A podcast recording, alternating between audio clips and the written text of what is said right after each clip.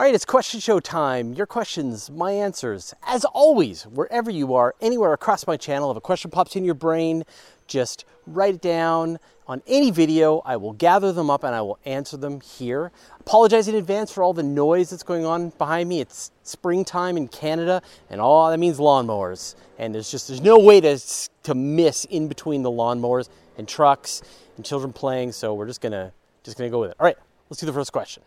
Row. Are rings around a planet like Saturn only limited to gas giants? Here in the solar system, we've got rings around Saturn, Jupiter, Neptune, and Uranus. All of them. Now, they're very different. So, the rings around Saturn are obviously these big, beautiful um, ice rings. And while the rings in Jupiter are different, the rings in Neptune, Uranus are actually very dusty and they seem to be made of, of grit as opposed to large amounts of, of water ice. And so it looks like it's like if you just saw the same kind of rings around all the same giant planets, you'd think, well, then giant planets will get rings. But in this case, the rings are different, caused by different sources. In some cases, it's like cryovolcanism on one of the moons. Maybe it's caused by, by asteroids grinding together. And so you can expect that there may or may not have been rings around other terrestrial planets in the past.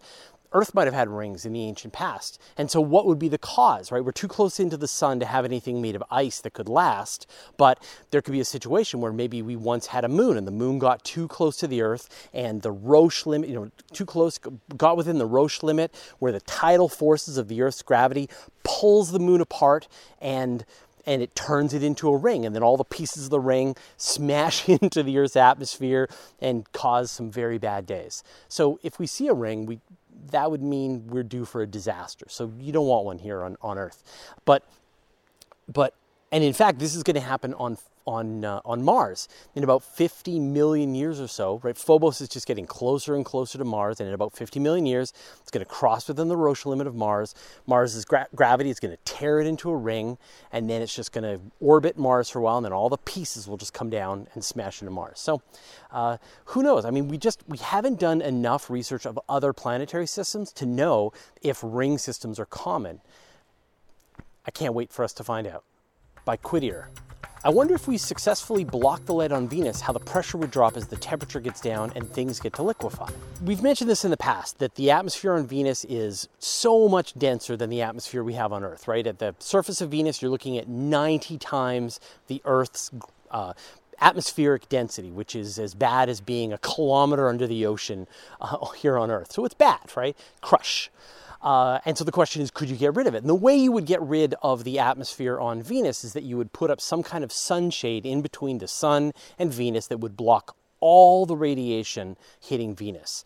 And then Venus would just start to cool down to the background temperature of space and over uh, at some great period of time, I'm not sure how long it would take, it would just get cooler and cooler and cooler. And eventually it would get so cold that all of the carbon dioxide in the atmosphere starts to snow, right? And then you would just get this layering of carbon dioxide snow, sort of like what the ice caps on, on Mars look like when the carbon dioxide freezes out of the atmosphere every winter on Mars. You would get that. Just Venus would turn white and then you could go down and you could shovel the frozen carbon dioxide around and and work with it that way. And then if at any point you let the sun get back into Venus, then the temperature would rise and it would turn back into a thick atmosphere. What will you do with it? If there would be some way that you could sequester that carbon, then like bind it up with other elements to make like limestone or things like that, then maybe you would stand a chance. But uh, it's it's a tricky problem. But it's a great, it's pretty cool that you could cool down the atmosphere of Venus to the point that it would just it would turn into snow and that atmospheric density would just be gone. Cameron Wood. So I'm currently listening to Aurora by Kim Stanley Robinson. Would a computer or quantum computer with AI be able to design the perfect ark for when humans eventually become capable of interstellar travel? And if so, how long do you think until we build sufficiently powerful AI to take on the task? To make a spacecraft, like some kind of intergenerational spacecraft that can make the journey from our star system to another star system, you would need really a lot of resources. And the best idea that I've heard so far is to use like an asteroid. You take a whole asteroid, something that is kilometers across, and then you build a starter base on that asteroid. And if you want, maybe spin it up or maybe don't. Um, and then over time, you know, maybe have a spinning component onto it that's going around the asteroid or whatever. And then over time, you are turning the asteroid into rocket fuel fusion, breathable atmosphere, building materials, etc. over time. And there's been some interesting research done that you actually wouldn't need a lot of generations and you wouldn't necessarily need that big of an asteroid to to make that transformation as you make that journey. It's like I don't know, it's like setting sail on a on a on a tree and then turning it into a boat by the time you arrive at your, at your destination. So it is theoretically possible. Uh, would a supercomputer help? Sure. I mean, supercomputer could help do the math to figure out all of the pieces, but really, we just need experience in building self replicating robot, robots to be able to maintain themselves, being able to understand how to live and exist in a closed environment. And it's not one problem, it's a thousand problems that need to be solved one after the other until we can stand a chance. But it's not impossible. It's just super hard. So our computers will be very helpful. Rosnom. Hey, we already have planes crossing the sky all the time, right? Do they take specific paths that don't cross telescope views? And is this obstructed data negligible? It's interesting to me that with the whole Starlink controversy, everyone is really angry about these satellites that are going to be passing through the astronomical data. And they will. They will absolutely be passing through photographs that astronomers are taking, and they are going to slightly reduce the quality of that data. And they're going to make astronomers take longer images to get more data to remove that noise, or multiple images. It's going to make astronomers' lives worse. How worse? We don't know yet. That is still the question. But airplanes are the worst. I mean, clouds are the worst and light pollution is the worst. Uh, and then, but then airplanes. And, and I would say of the astrophotography that I've done, it is airplanes that are the ones that are most obnoxious because they're, they're actually fairly big. They'll pass through your field of view. You get the lights along the sides, which are these blinking lights, and then they have other lights that are along their bodies. You get sort of four lights that streak through your image, and that whole image is garbage. You have to throw it out. So I'd say airplanes are already the worst, and astronomers have to deal with that. And yeah, for a lot of the big observatories, airplanes actually route around the big observatories so that they won't fly directly overhead and pollute the images that these telescopes are taking. And this is something you can't do with satellites. You can't route a satellite to a new orbit. It's on an orbit, it's going to pass over your telescope. So I'm really glad that the Starlink constellation got this controversy rolling, and I hope that we can reach some kind of compromise into the future so that we can minimize the amount of damage that's caused to astronomical data while maximizing the human good of having a global internet connection. So we'll see how this all plays out. Hubert Settle. Regarding the first question, ESA did something like that. They developed Rosetta. It had some delays. Based on Rosetta, they built Mars Express. And the term Express actually points to the fact that they saved so much time by essentially using Rosetta. Mars Express was a huge success even before Rosetta did its mission. Then, with the second unit for Mars Express, they created Venus Express, and it's essentially Mars Express without a lander, but with an extra heat shield for operations close to the sun. So this was based on the question that we had last week about why, like, why don't spacecraft use a standard chassis and then bolt a bunch of science instruments on it and you could mass produce them and wouldn't that be cheaper? And so what hubert is saying is exactly right that there are there are many examples where one spacecraft is really just a modification of the previous spacecraft. The mars 2020 rover is a version of the curiosity rover. The viking landers were sent together or, or were essentially the same design and and so they were able to you know maximize their their development and, and so I think the thing that's really going to change things over time is, and Hubert says this later on in, in, his, in his comment, that we're going to see essentially cheaper access to space. So the things with SpaceX, right, when the Falcon Heavy launches and you can get a large spacecraft for a fraction of the price of what it used to cost, then you can just go and build a big, bulky spacecraft with a lot of power and a lot of resiliency, and then you can put your custom instruments on board. And right now, they're just like they're right at the edge. They're launching as much as they can, and they have to shave off all of the extra hardware to be able to f- to fulfill their mission. And over time, as as we get as launches get cheaper, you're going to see the the reusability and essentially the price of all these missions come down. So let's see how this all turns out. Mildromedion. We might find new Earths, but what if the oxygen level, nitrogen level, and carbon dioxide level are slightly or quite significantly over what we have in Earth atmosphere? Would we not be able to breathe the air due to much larger CO2 amounts? In the past of our planet, we had a little more oxygen, and that is why animals became so large. I believe that we can have a lot of different issues before we set the human flag on another planet. We evolved in lockstep with the environment of planet Earth. The quantities of oxygen and nitrogen in the atmosphere are are what we evolved and really all animals on earth evolved to come into. Carbon dioxide is of course uh, one of the bad ones in that if you get carbon dioxide beyond a couple of percent, it's a killer. So we wouldn't be able to handle a planet that had large amounts of carbon dioxide in the atmosphere. The oxygen and the nitrogen, you could modify those amounts, you know, beyond a certain point with enough, with without enough oxygen, then you have trouble breathing and, you know, it's kind of like going to high altitude. Nitrogen is an, is an inert gas, so uh, you could have different amounts of nitrogen. Maybe there's other inert gases that could be in the atmosphere that we could survive on, but, but essentially the chances of us finding another atmosphere that is that is precisely what we need is seems very remote. Now it might be that life will automatically tune the atmosphere of a planet, of a habitable planet, to exactly the percentages of the atmosphere that we see here. That would be cool, right? But it might not. So more research is necessary. But the bottom line is, is that if we don't get an atmosphere that is very similar to what we have here on Earth, we won't be able to breathe it. And that would suck because you'd always have to be in a spacesuit, even though you were on another planet. Surej R.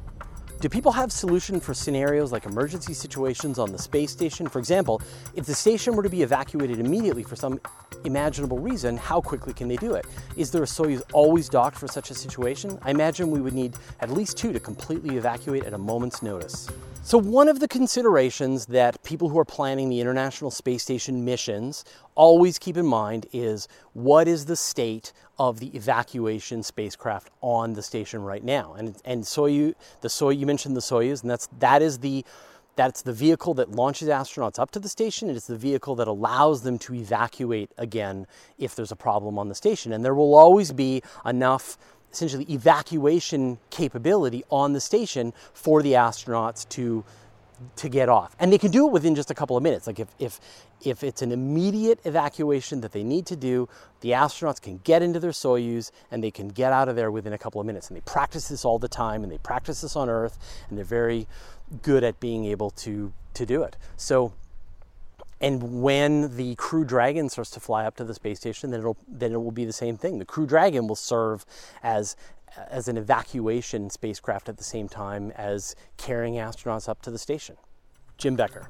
Fraser, what is the cost to use the Hubble telescope or any other major telescope for that matter? So the Hubble Space Telescope is free to use. Um, in fact, the Hubble Space Telescope allows anyone on planet Earth to be able to apply for telescope time and be able to use the Hubble Space Telescope. They don't need to be an American, uh, they don't need to be part of the European Space Agency, the various people that contributed to it. Hubble will accept applications from anyone working in the field of astronomy at all. When you want to use the Hubble Space Telescope, you create a research proposal you write up what is the science that you're looking to do and you send that in and then the people at the Hubble Space Telescope will organize all of the future time of the telescope to slot in the research that they think makes the most sense. And if you're looking to do something really big like the Hubble Deep Field, that may chew up a lot of Hubble time. While you, if you've got something that's really quick, like maybe you can get your work done in 45 minutes, they're able to slot those in and they book up the Hubble Space Telescope into the future as far as they feel is necessary. And, and many other telescopes work in this exact same way. I mean, I don't know if specifically if there's any pay for play telescope, but I don't think so. I think they are all, you come up with the research that you're trying to do. You figure out which are the best instruments to be able to do this. You apply for time on that telescope, and then over time, you will get time allocated to you if the people who are run the telescope think that it's a high enough priority for to run the scope and that's how it all works out. And already people are starting to line up for how we're going to want to use the james webb space telescope. Phil bridges professor kipping and others on tedx now favor that we are unique. Some years ago sagan and professor cox state that we must be part of something bigger with intelligent life being out there. What's your take so I hope at this point, most of the people who have been watching my channel know my take. If you've heard me say it a lot of times, I'm definitely in the camp with uh, Professor Kipping, and he did a great video recently about why we might be alone in the universe. And for me, it's the Fermi paradox. The Fermi paradox is just such a bizarre, mind bending thing. The universe is big and it's old, and life should have evolved many times, and intelligent life should be out there, and yet if intelligent life was out there, then we would see its impact on the universe, and we don't. And and people come up with a sort of an ad hoc answer to why they think that we won't see them because it's really far and it's really t- difficult to move around and so on. And and and there are really good arguments why none of those hold up over time. So uh, and but this is actually going to be a shameless promotion for an interview that I did on the Space Junk podcast last week where I with Dustin Gibson from Oceanside Photo and Telescope and Tony Darnell, and we had a conversation about the Fermi paradox and sort of why I believe that that we are either the first intelligent civilization in the observable universe or or or or the only one. So uh, I think it's a it's a fascinating concept, and it just it's really so interesting to talk about and think about and and until we find evidence of another intelligent civilization it is going to be this burning question. So i will put a link to the interview uh, and i also put a copy of it into my podcast feed so if you are subscribed to my podcast it's in there. And uh, i highly recommend you listen to it because it's like an hour of me answering that question that you just said. Tickle me and i'll kill you Here's my question, Fraser. Can astronauts just wear weights to compensate for the lower gravity on the moon or Mars? So, yeah, I mean, when we're in a lower gravity, right, we are experiencing less weight pulling us down. And so you can imagine that, like, just wear a weighted spacesuit. Like I said, background noises. Wear a weighted spacesuit, uh, and then your muscles and your bones would feel like you're on Mars or you're on, on sort of feel like you're on Earth, even though if you're on Mars or on the moon. And that's, and that's a great first step. The problem is that in lower amounts of gravity, there are parts of our, you know, our internal organs, our eyes, our fluids around our body. They redistribute in different ways in lower gravity, and we don't know what the impact is going to be, whether you're on the moon or whether you're on Mars over long periods of time. We just know that if you wore a weighted spacesuit, it wouldn't help because it's, it's, it's in your guts.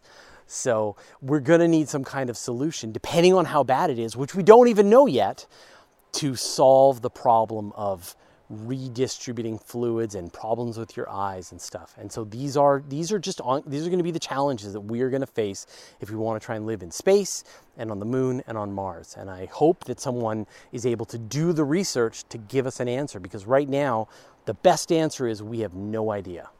Dominic Leather. I have a question. How much research has been done into weaponizing asteroids? We're moving closer and closer to our first asteroid capture mission. It doesn't seem like a massive technological leap to turn them into devastating tools of destruction. Could there be a day in the not too distant future when we worry about an asteroid gap?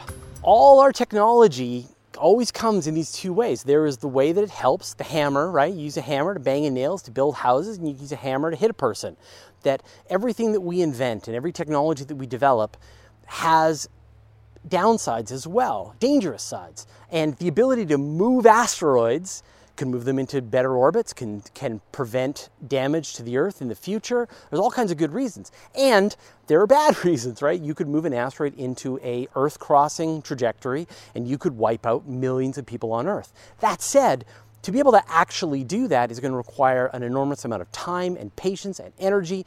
And it's the kind of thing that you would see. People would know that you were trying to do this. And so if you have any assets on Earth, right, they, they take you to jail because you're trying to smash an asteroid into the Earth.